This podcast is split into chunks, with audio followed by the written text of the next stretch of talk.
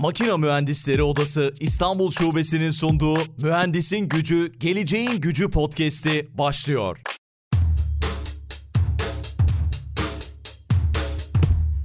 Mühendisin Gücü, Geleceğin Gücü podcast'inin yeni bölümünden herkese merhaba. Bu bölümde makine mühendisliğinden sistem ve yazılım mühendisliğine geçiş nasıl olur bunu konuşacağız. Aslında bir kariyer hikayesi de dinleyeceğiz. Çok güzel bir kariyer hikayesi. Hüseyin Erdim şu anda karşımda. Kendisi Amerika Birleşik Devletleri'nde. Hüseyin Bey merhabalar, selamlar, hoş geldiniz. E, merhabalar e, Aykut Bey, hoş bulduk. Teşekkürler bu güzel davetiniz için ve güzel giriş için. Rica ediyorum. Biz aslında çok çok seviyoruz böyle yurt dışında bizi temsil eden mühendislerimizi. Onlardan çok fazla şey öğreniyoruz. Bir rol modelsiniz, birçok şey öğretiyorsunuz. O deneyimler çok değerli ve aslında biraz girişte böyle bu kariyer basamakları nasıl başladı, devam etti? Bununla başlayalım istiyorum. Belki biraz sizi tanıyarak başlayabiliriz. Ondan sonra da birçok şey soracağım hem makine mühendisliği hem sistem yazılım mühendisliği bu geçiş nasıl oldu çok merak ediyorum açıkçası. Tamam tabii başlayalım. Teşekkürler. Kısaca kendimi tanıtmakla başlayayım. Ben 2003 yılında Orta Doğu Teknik Üniversitesi makine mühendisliğinden mezun oldum. Mezuniyetten sonra İstanbul'a Koç Üniversitesi'ne gittim ve orada makine mühendisliğinde master ve aynı zamanda da asistanlık yaptım. İstanbul'da bulunduğum süre boyunca, Koç Üniversitesi'nde bulunduğum süre boyunca İsmail Lazoğlu, Profesör İsmail Lazoğlu ile çalıştım ve orada eğrisel yüzeylerin verimli kesimleri üzerine bir araştırma yaptık ve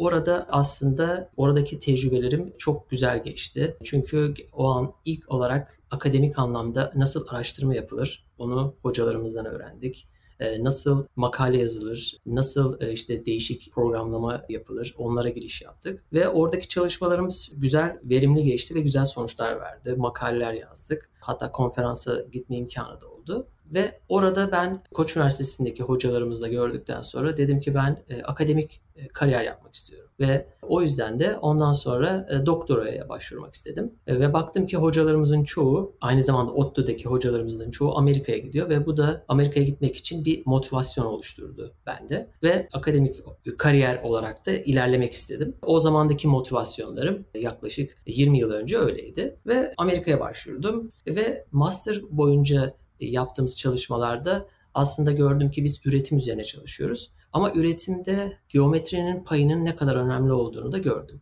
Ve geometrinin bize özellikle biz kuvvet modelleri yaratıyorduk. Fizik ve matematik bazı kuvvet modellerini yaratırken en önemli girdilerden bir tanesi geometriydi. Ve bu geometri üzerine ben de doktora da bunun üzerine eğilmeye karar verdim. Ve e, University of Connecticut, Amerika'nın doğu yakasında, Connecticut eyaletinde bir üniversite. Oranın en büyük üniversitesi. Oraya makine mühendisliğine gittim ve orada e, doktoram boyunca yaklaşık 4-4,5 yıl arası doktora da orada kaldım ve doktora boyunca daha çok aslında geleneksel makine mühendisliği konularının biraz dışına çıkmış oldum. Biraz daha ben oradaki konularımı şöyle tarif ediyorum. Mühendislik, uygulamalı matematik ve yazılım mühendisliğinin aslında üçünün kesiştiği bir e, alan olarak e, nitelendiriyorum.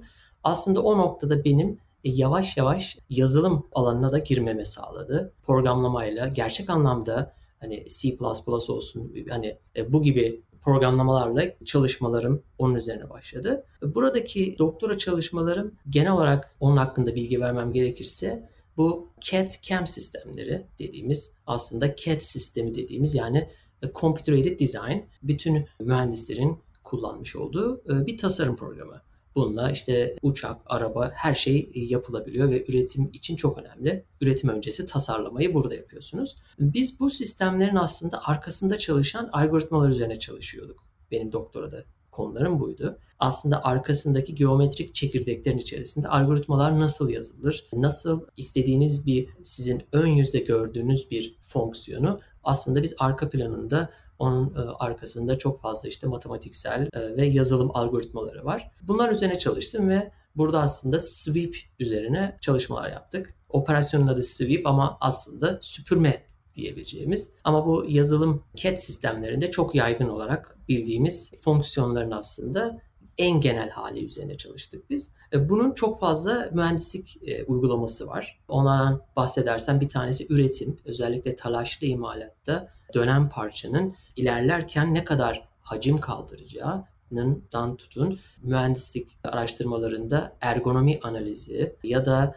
bazı computer graphics'te bir şeylerin çarpışmalarının collision detection diyebileceğim. Burada kusura bakmayın bazı kelimelerin İngilizce terimleri kullanıyorum ama genel olarak bunların üzerine çalıştık ve ben doktora bitirdikten sonra motivasyonum halen akademiye devam etmek yönündeydi. Ama önüme o anda bir fırsat doğdu. Türk dedim ki Türkiye'ye gitmeden önce bu fırsatı değerlendireyim ve Mitsubishi Elektrik Japon şirketin Boston şehrinde büyük bir araştırma merkezi var. Çoğunluk olarak bir akademi gibi. Yani çalışanların %99'unun doktorası var ve bir enstitü gibi hem sizden araştırma yapıyorsunuz, makale yazıyorsunuz, patent yazıyorsunuz ve aynı zamanda bunlar endüstriyel problemlerle de ilgili. Ve bu Buradan bir e, misafir araştırmacı pozisyonu vardı ve bu benim çok ilgimi çekti ve e, Türkiye'ye dönmeden önce burada bir yıl kadar misafir olarak çalışayım ve bir tecrübe kazanayım dedim. Ve sonra burada çalışmaya başladım. Ama oradaki çalışma o bir yıl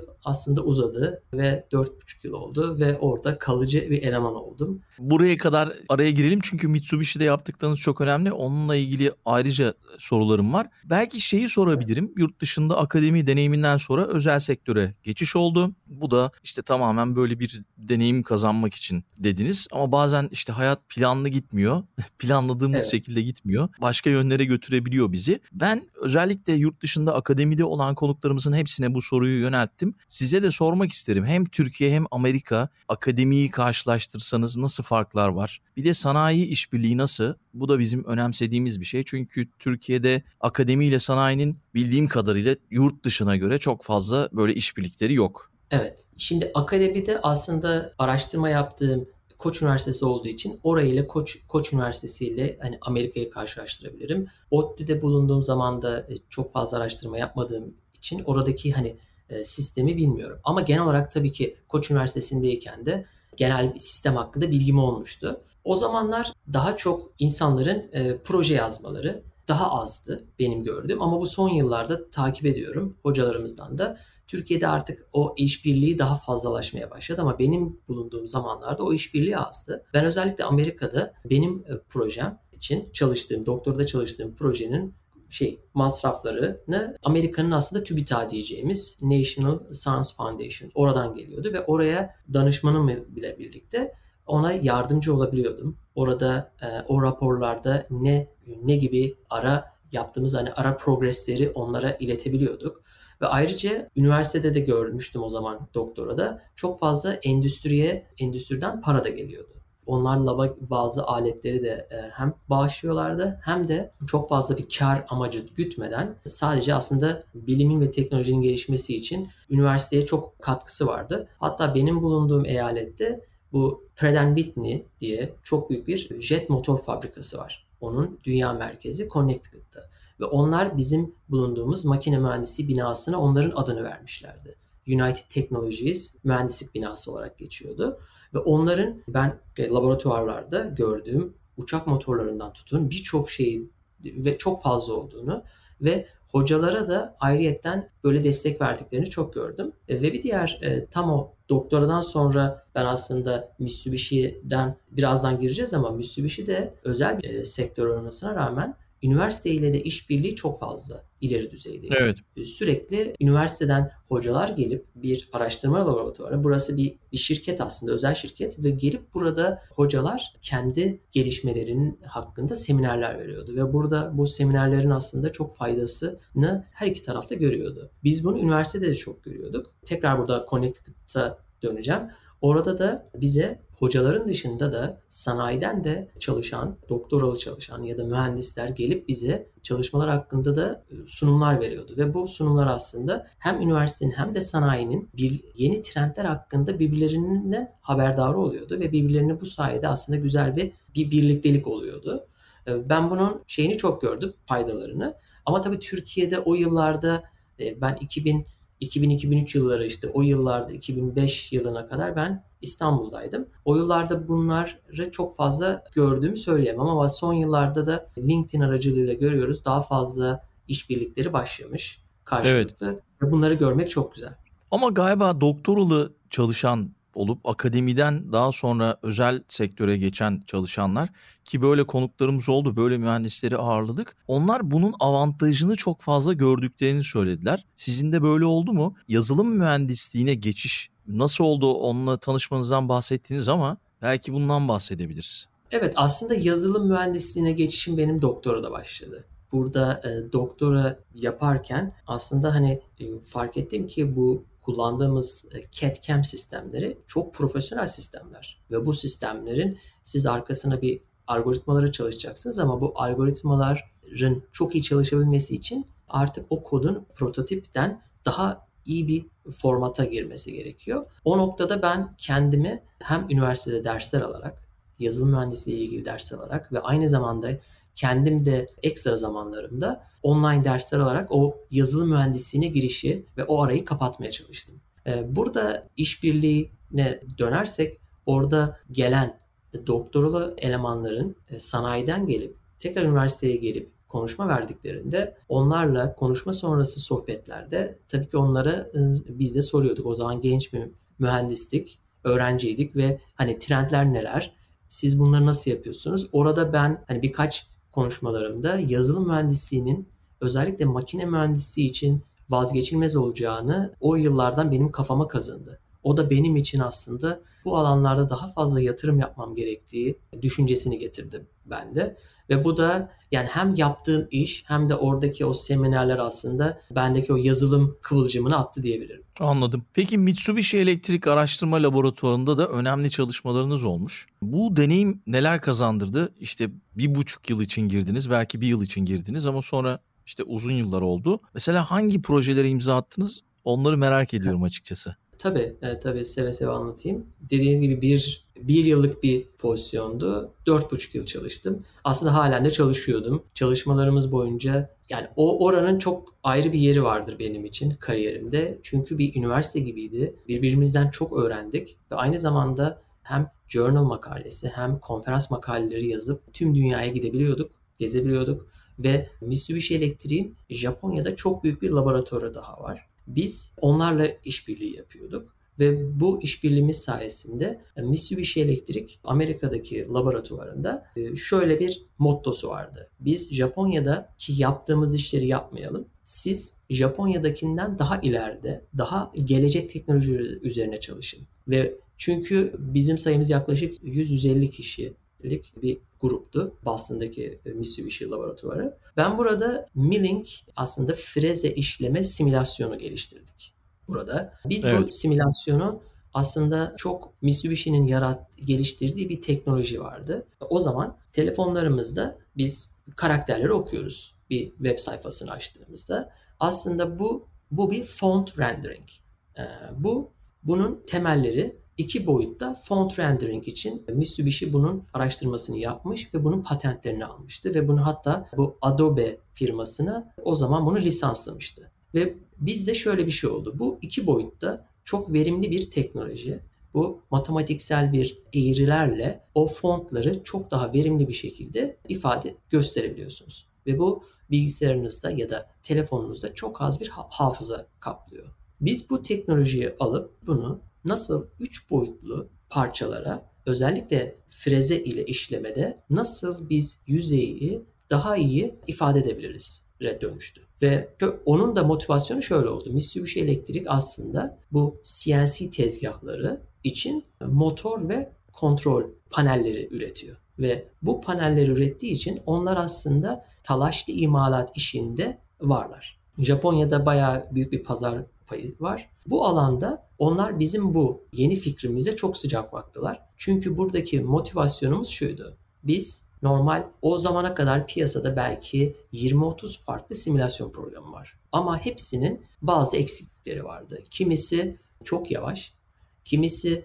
hızlı ama yüzey çıkan yüzeyleri çok iyi göremiyorsunuz. Burada yüzey derken aslında simülasyondan bahsediyoruz. Bizim yapmaya çalıştığımız parça ile parça dönüp keserken bu 3 boyutlu ya da 5 3 eksenli ya da 5 eksenli kesme sırasında mikron yüzeydeki hataları biz simülasyon ile ortaya çıkarabiliyorduk. Ve bunun en büyük bizim yaptığımız teknolojinin en büyük avantajı bir çok hızlı olması, iki hafıza açısından yani memory efficiency diyoruz. Çok ileri düzeyde olması. Ve biz bu zaman o zaman bu konuda yaklaşık 10 kadar patent çıkardık. Ve bu patentlerin işte çoğu işte Amerika'da, Çin'de, Japonya'da ve tüm dünyada alınarak Mitsubishi tarafından bu gelişmeler korundu. Ve o zamanlar bizim bu konuda çok fazla konuşmamızı istemiyorlardı. Çünkü bir rekabet var ve rekabette diğer Japon firmaları, Alman firmaların da önüne geçmek istiyorlardı. O yüzden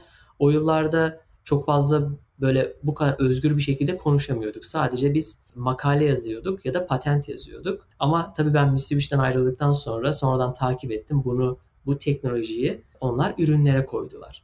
Ve evet. bu ürünlere koyarak aslında yani bu teknoloji bizim oluşturduğumuz çekirdek, geometrik yazılımlar, simülasyonlar aslında onu alıp bir yeni bir CAT yani bir CAM şirketi alıp aslında onu kullanabilir. Aslında Mitsubishi'nin halen orada çok büyük bir avantajı var. Ama onlar birazcık teknolojiyi kendilerinde tutmak istediler ve halen de öyle görüyorum yani takip ediyorum. Ya yani oradaki çalışmalar o açıdan hani çok şey tatmin edici oldu benim için. Hem doktora sonrası ilk işimdi hem de akademinin içinde kaldım. Çünkü konferanslara gidip sunumlar yapabiliyordum. Halen sektörde olan hem üretim sektöründe hem de bu geometri. Yani aslında bu alanlara ben e, computational geometri diye geçiyor. Benim doktoradaki çalıştığım bir parantez açayım. Hani bu alanlarda da gelişmeleri takip etmeme sağladı. Anladım. Peki yani çok önemli bence başarılar ve bu projelerde olmanız da çok çok sevindirdi beni açıkçası. Müthiş de deneyim kazandırmış size. Sonrasında Boeing tarafı var. Ben tabii kariyeri anlatırken yarıda kestim. Biraz da sizinle ilgili araştırma yaptığım için biliyorum.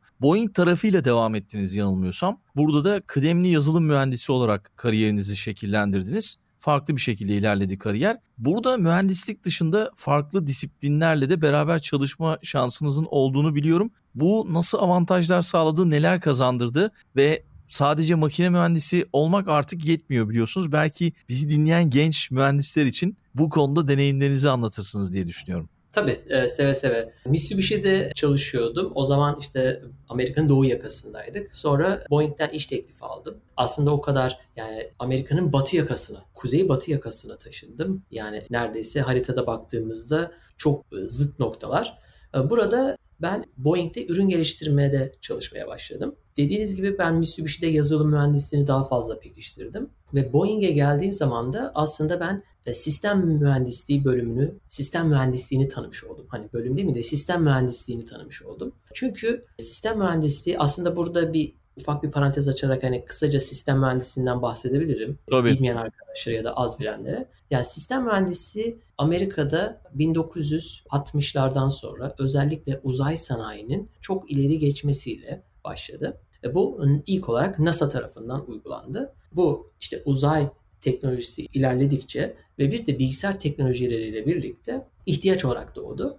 Bu ihtiyaç aslında şundan oluyor. Teknoloji sistemler geliştikçe daha karmaşık hale geliyor ve karmaşık hale gelen sistemleri tasarlamak, o sistemleri modellemek, üretmek ve geliştirmek için artık sistem mühendisliğinin prensiplerini kullanmamız gerekiyor. Yani bu aslında NASA'nın bu konuda çıkarmış olduğu bayağı dokümanlar ve standartlar var. Ve tabii bu yıllar içerisinde gelişti ve NASA ile başlayan bu dalga e, daha sonra sektördeki işte Boeing gibi daha sonra savunma sanayi şirketlerine işte e, Amerika'daki ve oradan tüm dünyaya yayıldı. Yani burada aslında motivasyonlardan bir tanesi bir sistemi geliştirip tasarladıktan sonra bunu nasıl daha iyi optimize bir şekilde iyileştirebiliriz nasıl daha iyi bir optimize bir şekilde aslında onu yönetebiliriz. Çünkü yönetmek de çok önemli. Özellikle uçaklar için örnek verirsek yani bir uçak için yaklaşık 1 milyon kadar parça var. Yani bu 1 milyon parçanın inanılmaz. E,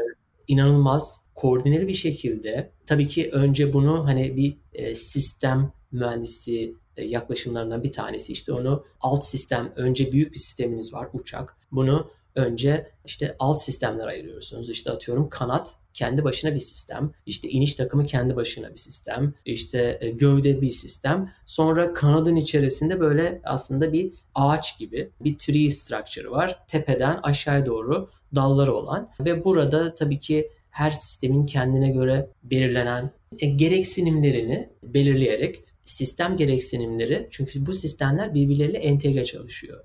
İşte mesela siz uçağın kanadında iki gereksinim işte öncelikle dış yüzeyinde çok aerodinamik olarak çok fazla yani çok verimli olması gerekiyor. Ama bir yandan onun içerisine siz yakıt koyuyorsunuz. Yakıt koyduğunuz için size o yakıt sistemleriyle ilgili onlardan başka bir gereksinim geliyor. Aslında birçok gereksinim bir araya koyduğunuzda aslında bir büyük bir liste oluşuyor ve bu gereksinimleri yönetmek, bu gereksinimlerin analizlerini yapmak ve bunları analizlerini yaparak hepsinden uygun sistemi tasarlamak aslında tasarlayıp nasıl ilerleyeceğini göstermek aslında bu yönetim becerilerini içeriyor sistem mühendisi. Ben e, Boeing'de bu parantez tekrar kapatabiliriz. Sistem mühendisi genel olarak bu. Bir, Tabii bir şey lütfen. sorsam yani Boeing işte 1 milyona yakın parçası var dediniz değil mi? Hani evet. işte gündemde oluyor zaman zaman böyle işte parçasını üretmiyoruz. Yazılımı bize ait değil. İşte farklı üretilen araçlar için bu Türkiye'de konuşuluyor.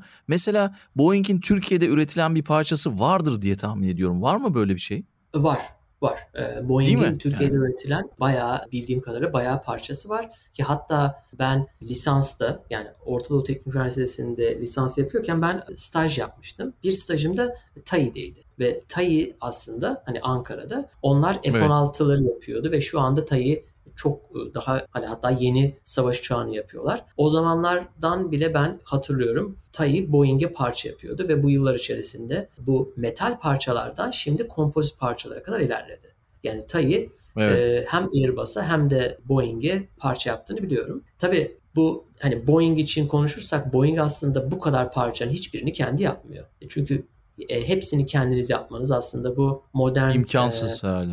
İmkansız ve hem de verimli değil. Ve bunların mesela bir 787'ye bakarsak onların hani kompozit verimli bir uçağı. Bu uçağın yaklaşık %70-80'i tüm dünyadan geliyor. Bir baksanız bir parçası İtalya'dan, Türkiye'den, Kore'den, ondan sonra Fransa'dan ve değişik yerlerden aslında Boeing'in burada yaptığı bunları çok iyi bir şekilde entegre etmek. İşte o yüzden sistem mühendisliğinin gereksinimi daha da artmaya başladı. Çünkü sistem kom- kompleksleşiyor ve aynı zamanda bunlar artık mekanik sistemlere yazılım da girmeye başladı. Bir de bunun yazılım boyutu var. Çünkü yazılımsal Doğru. olarak e, sistem kompleksleşiyor.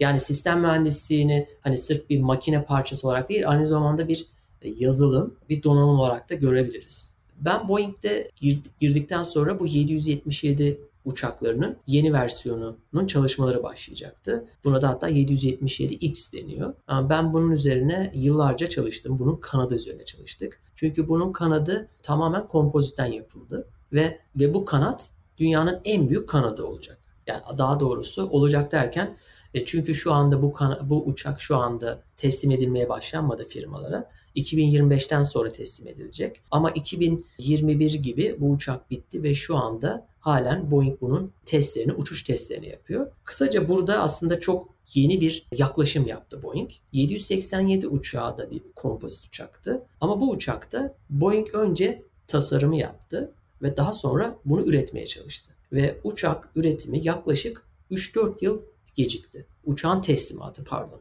3-4 yıl geciktiği için aslında Boeing'in buradan zararı yaklaşık 20 milyar dolar oldu. Ama 777 uçağında Boeing daha farklı bir yaklaşım e, getirdi. Orada dediler ki biz tasarımla üretimi birlikte yapalım. Yani burada aslında ben işte 777 projesinde, kanat projesinde çalışırken ben onun e, üretim tarafında çalıştım. Yani üretimden aslında uçak kompozit. Kısaca burada kompozitler hakkında çok hızlı bir bilgi verebilirim. E, kompozit aslında karbon fiber kumaşlar size nasıl bir manifaturacıya gidersiniz kumaşlar evet. toplar halde kumaş vardır. Kumaşlar karbon fiber kumaşlar gelir. Bu kumaşlar özel buzdolaplarında muhafaza edilir. Bu kumaşlar çok incedir. Bu kumaşların içerisinde fiberler vardır. Karbon fiberler ve bunlar belli açılarda o e, daha kuvvetlidir. Ve siz incecik kumaş parçalarını ve bunun bir de arasında rezin vardır. Yapıştır, yapışkan bir malzeme. Siz bunları yaklaşık 60-70 katmanı değişik açılarda üst üste koyarak siz bir parça ortaya çıkarırsınız ve buna basınç uygulayıp devasa ev büyüklüğündeki çok büyük fırınların içerisinde basınç ve sıcaklık kontrolü ile yaklaşık böyle 20 saat, 15 saat pişirerek bunları bir parça çıkarırsınız. O çıkan parçaya biz kompozit malzeme diyoruz. Bu malzeme çok hafif ve çok dayanıklı. Ama üretimi zahmetli ve özellikle uçak ve uzay sanayi için böyle bizim için ağırlık çok önemli olduğu için bu uçağın bu kanadın bütün malzemeleri tamamen kompozitten üretildi. Ve üretilirken özellikle dedim ya burada bu kumaşlar geliyor. Bunlar değişik açılarda birbirleriyle birleştirilmesi ve üst üste konması gerekiyor. Ve burada bayağı benim uzmanlık alanım olan geometri devreye girdi. Ve ben bunların işte optimizasyonu, geometrilerinin ayarlanması üzerine bayağı güzel çalışmalar yaptık. Ve bizim grubumuz hani sadece o programların nasıl üretilmesi, nasıl hani onların üst üste koyulacağı üzerine biz bütün dokümanları hazırlamıştık ve bu burada aslında hani e, yine bir sistem mühendisi yaptık çünkü üretimle birlikte çalışıyorduk. Onlardan birlikte sürekli bir input alarak nasıl biz bunu daha verimli yapabiliriz e, diye. Ve bu çalışmalar çok güzel geçti. Ve bir başka Boeing'deki önemli çalışmalarımdan bir tanesi de e, biz ilk defa 3 boyutlu e, parçanın üretilmesini Boeing'de gerçekleştirdik. Aslında 3 boyutlu parçalar zaten birçok endüstride üretiliyor, testleri yapılıyor ama Boeing'de titanyum, ince titanyum, ince kablolar ile yani teller bu normalde 3 boyutlu bir yazılım yapacaksanız yani 3D printing dediğimiz ya tozdan başlarsanız ben bunu burada hani metal için konuşuyorum ya da evet. ince kablolardan biz ince titanyum kabloları kullanarak titanyumu print etmesi üzerine bir çalışma yaptık ve bu çalışmadan da patentimiz çıktı ve sonra bu Amerikan Ulusal Uçuş Dairesi tarafından da ilk kez uçabilen titanyum parça olarak da onaylandı. Hani Boeing bunu bu yaklaşık bir 4-5 sene önceydi. Ben o zaman hani Boeing'deyken ve bu bunun hani en büyük avantajı e, biz binlerce parçayı e, bunun için tekrar bir yazılım yaparak Yine orada üretim mühendisiyle, tasarım mühendisiyle çalışarak biz bunun yazılımını gerçekleştirdik ve yazılım yaparak binlerce parçayı eleyerek, bakarak hangisi bu prosese uygundur diyerek uygun parçaları yarattık ve orada da daha sonra orada bir Norveçli bir e, titanyum firması ile birlikte çalışıldı. Daha doğrusu makineyi yapan firma ile birlikte çalışarak parçaları ürettik. O da bayağı hem yaptığımız yazılımın sonuçlarını gördük hem de e, daha sonra o parçalar 787 uçaklarında kullanılmaya başlandı. Kısaca Anladım. Boeing macerası hani daha başka ilginç geometrik problemlere girmiş giriş yaptık ama e, şimdilik şey yapabiliriz. Bu kadar yeterli herhalde. Peki şu anda çalıştığınız şirketten bahsetsek Cruise'de çalışıyorsunuz. Sürücüsüz taksilerin geliştirilmesi üzerine çalışıyorsunuz. Evet. Ve işte otonom araçlarla ilgili şu anda tam seviyeye ulaşmış değiliz. İşte onların seviyeleri var biliyorsunuz. Siz çok daha iyi. Biraz evet. bu gelişmeden bahsetseniz Cruise'da sürücüsüz taksiler ne zaman hayatımıza girecek? Bu herkesin beklediği bir şey herhalde. Doğru. Bu şu anda aslında yeni endüstri trendleri arasında hani son yıllarda çok popülerdi ve halen popülerliğini koruyor. E, ben yaklaşık bir yıl kadar önce bu bahsettiğim işte Cruise firmasına geçiş yaptım.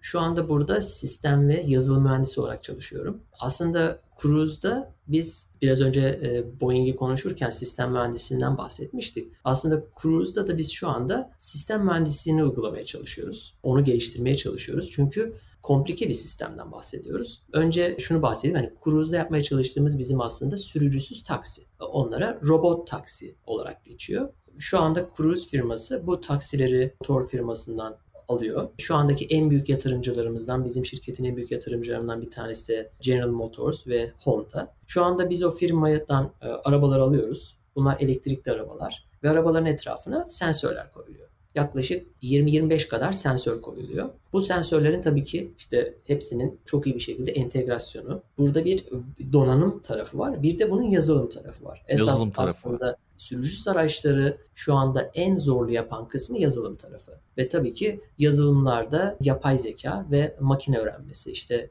AI ya da machine learning dediğimiz bunların en son trendlerin, en son gelişmelerin uygulandığı bir alan. Buradaki şeyimiz şu andaki iş modeli Cruise bu araçları üretiyor. Cruise sahip oluyor ve bir şu andaki taksi servisleri gibi bir Uber gibi bir uygulama var. Ve uygulama ile siz çağırıyorsunuz cruise taksiyi. Şu anda taksiler, taksilerimiz San Francisco'da çalışıyor. Şu anda siz uygulama ile şu anda bir sıra var. Çünkü çok fazla talep var San Francisco'da.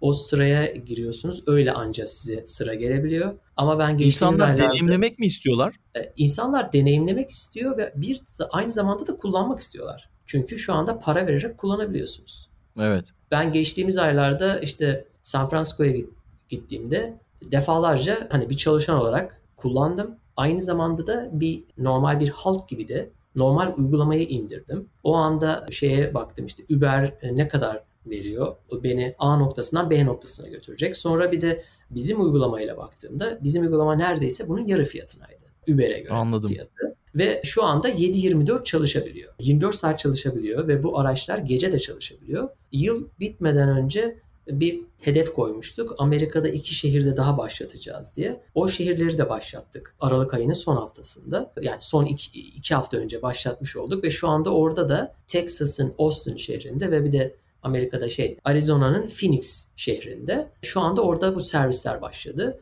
Bu yıl bu servisleri daha da fazla arttırmak istiyoruz başka şehirlere ve öncelikle başlangıç olarak küçük bir alandan başladık. Ama şu anda San Francisco için yaklaşık 100 metre, şu 100 mil metrekare aslında yaklaşık 200 kilometre karelik bir alan. Yani yaklaşık 14 kilometreye 14 kilometre de 15 de olabilir. 14-15 kilometreye bir kare bir alanda San Francisco'nun şehir merkezinde çalışıyor. Şu anda taksiler mevcut ve aynı anda bir gecede 20-30 tanesi çıkabiliyor ve biz bunu bazı testler yapıp 100'e kadar arabayı aynı anda çıkıp arabalar birbirleriyle haberleşerek aslında onu da e, gösterdik. Bu ölçekte yapabileceğimizi de gösterdik. Burada aslında bir şeyden bahsetmek istiyorum. Biraz önce bu sürücüsüz araçların seviyelerinden bahsettiniz. E, kısaca evet. arkadaşlara bahsedebiliriz. İşte bunların seviyeleri e, L, L, L0, L0'dan L5'e kadar gidiyor. L0 aslında bizim şu anda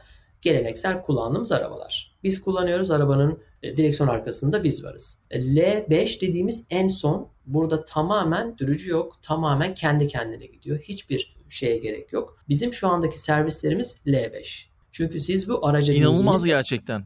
Evet yani e, siz bu araca biniyorsunuz. Sürücü ile arka taraf arasında bir panel var ve sizin ön tarafa geçmeniz mümkün değil. Ama siz o panelden giderken direksiyonun kendi kendine döndüğünü, sağa sola döndüğünü, bir ışık olduğunda durduğunu ya da bir yaya yola atladığında o yayaya yavaşladığını. Hatta ben bunu gördüm okulların yakınlarında tümsekler vardır. Daha yavaş gidesin diye. Tümsekli evet. arabanın yavaşladığını bile görüyorsunuz. Yani bunu şu anda bunu Cruise L5 dediğimiz en son seviyede bu taksileri yapabiliyor. Tabii ki bu taksiler şu anda yani normal insanların kullanacağı arabalar seviyesine inmedi bu teknolojiler. Şu anda e, bunun sensör maliyetleri var, e, yazılım maliyetleri var ve bunlardan dolayı şu anda e, biz bunu hani taksi olarak devam ediyoruz. Ama bizim şirketin en büyük yatırımcılarından bir tanesi General Motors ve Honda ve bu teknolojiler yavaş yavaş önümüzdeki yıllarda bu e, şeye de doğru geçiş yapacak. Hani bu e, firmaların arabalarında da kullanılmaya başlayacak. Bir İstanbul'da alanda... mesela veya Türkiye'de ha. yani gelirse nasıl olacak acaba? Biliyorsunuz bir taksi sorunu var Türkiye'de. İşte kısa evet. mesafe gitmem öyle bir şey kalkar herhalde artık. Kısa mesafe gider. İşte taksi plakası var. Taksi plakası almanız gerekiyor. Yoksa taksici olamıyorsunuz. Mesela Doğru. Uber'in Türkiye'de yaşadığı sorunlar var. Cruise gelirse neler yaşar bilemiyorum yani. E, evet onu ben de bilemiyorum. Tabii bir de oraya gelene kadar aslında e, hani Türkiye'nin biraz hani trafik o anda trafik koşulları nasıl olabilir? Belki öngörülemez cruise... bir sürü durum var yani Türkiye'de. evet öngörülemez bir sürü durum var. Hani herkes o aracı çok farklı bir şekilde test etmek isteyebilir. yani Doğru. şu anda San Francisco'da başladı bizim şirketin operasyonları. Çünkü San Francisco firması. Ama bu alandaki yani başka büyük firmalar da var. Hani biraz aslında onlardan da bahsedeyim. Bu alanda ilk giren firmalardan bir tanesi Google. Onlar e, Waymo adı adında bir şirkette bizden daha önce girdiler. Ya biz şu anda bizim şirket yaklaşık 9-10 yıllık bir şirket ama teknoloji olarak biz Google'ı yakaladık. Hani onu güvenerek böyle çok rahat bir şekilde söyleyebilirim. Çünkü hani Çok paralı iyi. servislere başladık. E, bu alanda başka şirketler de var. Amazon Zoox diye bir startup firma vardı. Onu satın aldı ve bu alana girmeye başladı. İşte Peki e, harita olarak e, kendi haritanızı mı kullanıyorsunuz? Mesela Google'ın öyle bir avantajı var. evet, e, kendi haritamızı kullanıyoruz. Harika. Evet, e, bu alanda bir de yıllardır bahsediliyor ve yılan hikayesine döndü. Apple, Apple'ın çok gizli bir şekilde bu e, sürücüsüz araçlar üzerine çalıştığı aslında hani herkes biliyor, tahmin ediyor ama onlar bir şey açıklamadı. Bu alanda hani başka e, işte Hyundai firması var, başka bir Amerika'daki başka bir firmayla birlikte işbirliği yapıyor. Bunların hepsinin ilk şeyi taksi servisi yapmak. Tabii bir de bunların dışında ilk bunu e, satarak satan firma da Tesla. Tesla da şu anda Doğru. Tesla araçlarını aldığınız zaman onlar yaklaşık 15 bin dolar para ödeyerek o yazılımı aktifleştiriyor. Ama Tesla'da da şöyle bir sorun var. Onların sistemi L5 bahsediyorduk ya biraz önce. Onlar L5 e, değil. Onlar L2 ya da L3. Yani o da şu demek. Siz yine e, size içinde kullanmadan önce bir bilgisayar var. Orada size bir şey imzalatıyor. Hani sizin sürücüsüz durumda direksiyonun arkasında durmanızı bekliyor sizden. Öyle bir koşulu var. Çünkü bir kaza olduğunda sorumlu almak istemiyor ve açıkçası duyduğumuz çevremden arkadaşlarımdan da bunu kullananların yani çok fazla memnun olmadığı. E çünkü teknolojik Hı hı. olarak bazı limitleri var. Yani orada biraz Elon Musk satış şeyi diyelim. Onun e, satışla hani benim bakın benim işte e, Tesla'larda sürücüsüz gidebiliyorsunuz diyor ama aslında gerçekten tam sürücüsüz değil yani. Hani o bir biraz Tam otonom değil evet. var. Evet tam otonom değil. Bunun dışında e, e, bir başka şey de bizim araçlarımız bu yıl servise başladı. Yani 2022'nin başında halka açtık ve binlerce insan bunu kullandı. Ücretsiz kullandı ve şu anda ücretsiz kullanmak için bekleyen çok sayıda insan var ve yaklaşık 1 milyon kilometre sürücüsüz e, bu araç sürdü. Ve bir Sorun tane olmadı bir- herhalde. hiçbir sorun yani bir kaza sorunu olmadı. Tabii ki ufak tefek ölümle sonuçlanan bir kaza olmamış. Ama ufak tefek tabii ki bazı kazalar olabilir. Şehirde olacaktır ama e, bu araçların etrafında zaten bahsetmiştim. 20-25 sensör var işte en büyükleri işte LiDAR diye bir sensör var. Size bu, bu sensör derinliği ölçebiliyorsunuz. Radar var. İşte etraftaki araçların hızlarını ve e, çok sayıda kamera var. Aslında çok sayıda kamera olmasının da artıları var. Herhangi bir kaza anında siz aslında bir sürü bilgiye erişebiliyorsunuz. Kimin suçlu olduğunu da aslında kolaylıkla bulabilirsiniz belki. Doğru. Tahmin ediyorum. İşte böyle kısaca bu alanda işte bir yıldır bu alanda çalışıyorum. Aslında şu şeyi de bahsedebilirim. Hani ben ben bunun neresindeyim hani. Ben bir genel olarak bir sektör hakkında bilgi verdim. Ben şu anda Cruise'un simülasyon grubunda çalışıyorum. Bizim simülasyon grubunda yapmaya çalıştığımız en önemli şey biz bu araçları binlerce kilometre sürüyoruz. Servise başlamadan önce sürdük geçmişte ve sürerek aslında biz bir data topluyoruz. Bu şu anda yapay zeka algoritmaları için data çok önemli. Bu datayı kullandığınız zaman siz o algoritmalarınızı eğitiyorsunuz. Ya aslında train, train ediyorsunuz ya da machine learning algoritmalarınızı eğitiyorsunuz ve eğittikten sonra ileride ne olacağını e, bu e, algoritmalar kendisi kestiriyor ve tahmin ediyor ve çok güzel bir şekilde ilerliyor. Ama biz diyoruz ki yeni şehirlere, her yeni şehre gitmek istediğimizde biz binlerce kilometre sürmek istemiyoruz. Ve yeni platform geldiğinde, yeni platform derken yeni araç.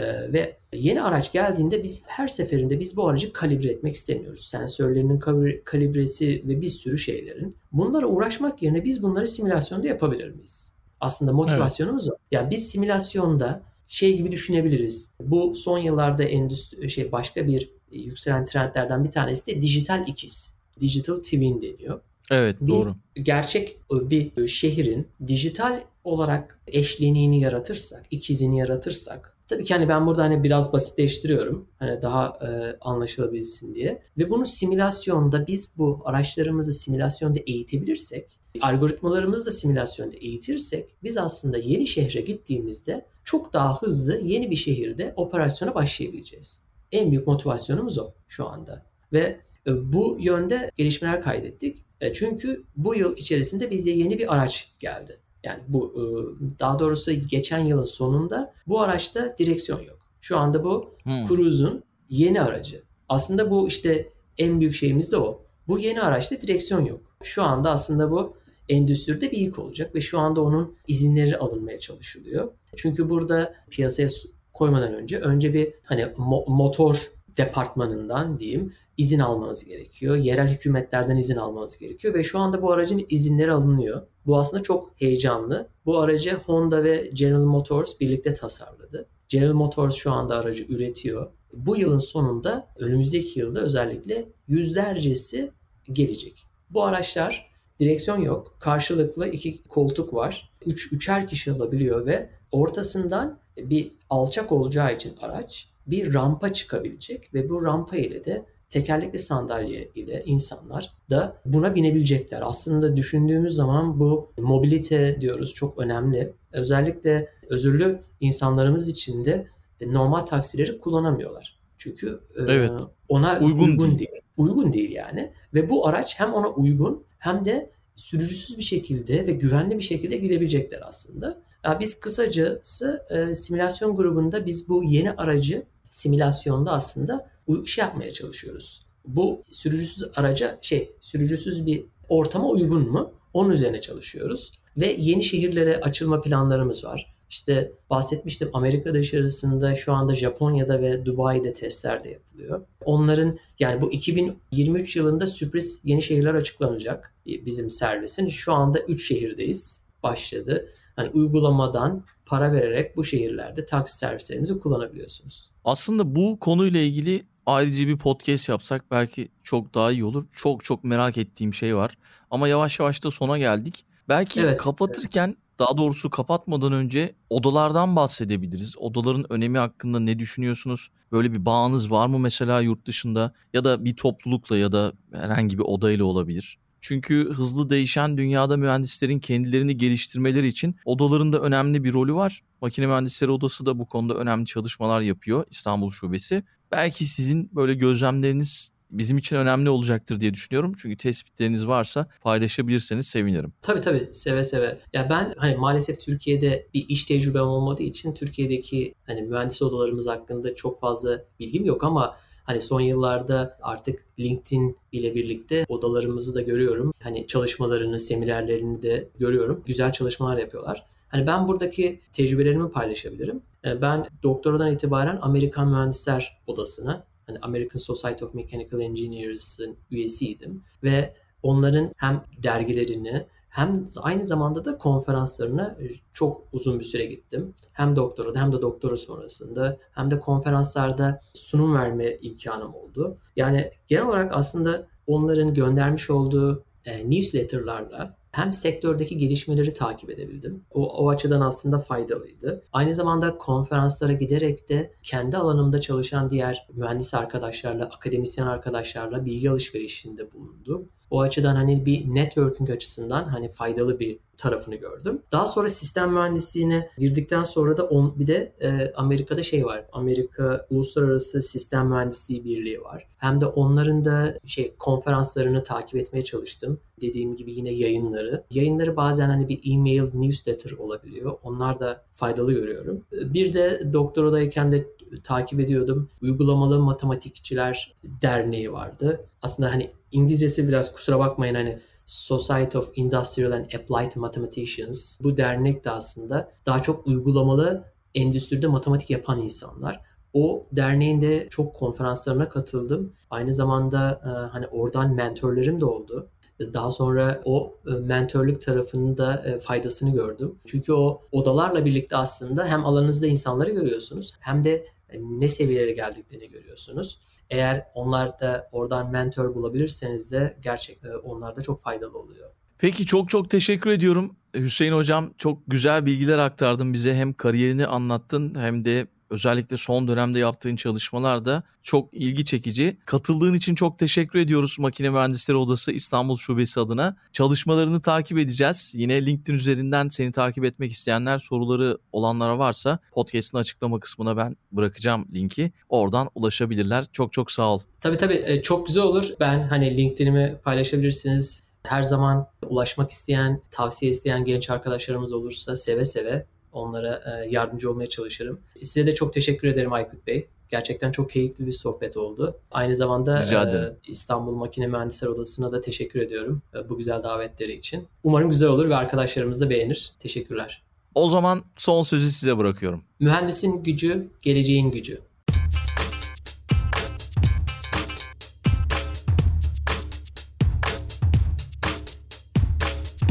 Makina Mühendisleri Odası İstanbul Şubesi'nin sunduğu Mühendisin Gücü, Geleceğin Gücü podcast'i sona erdi.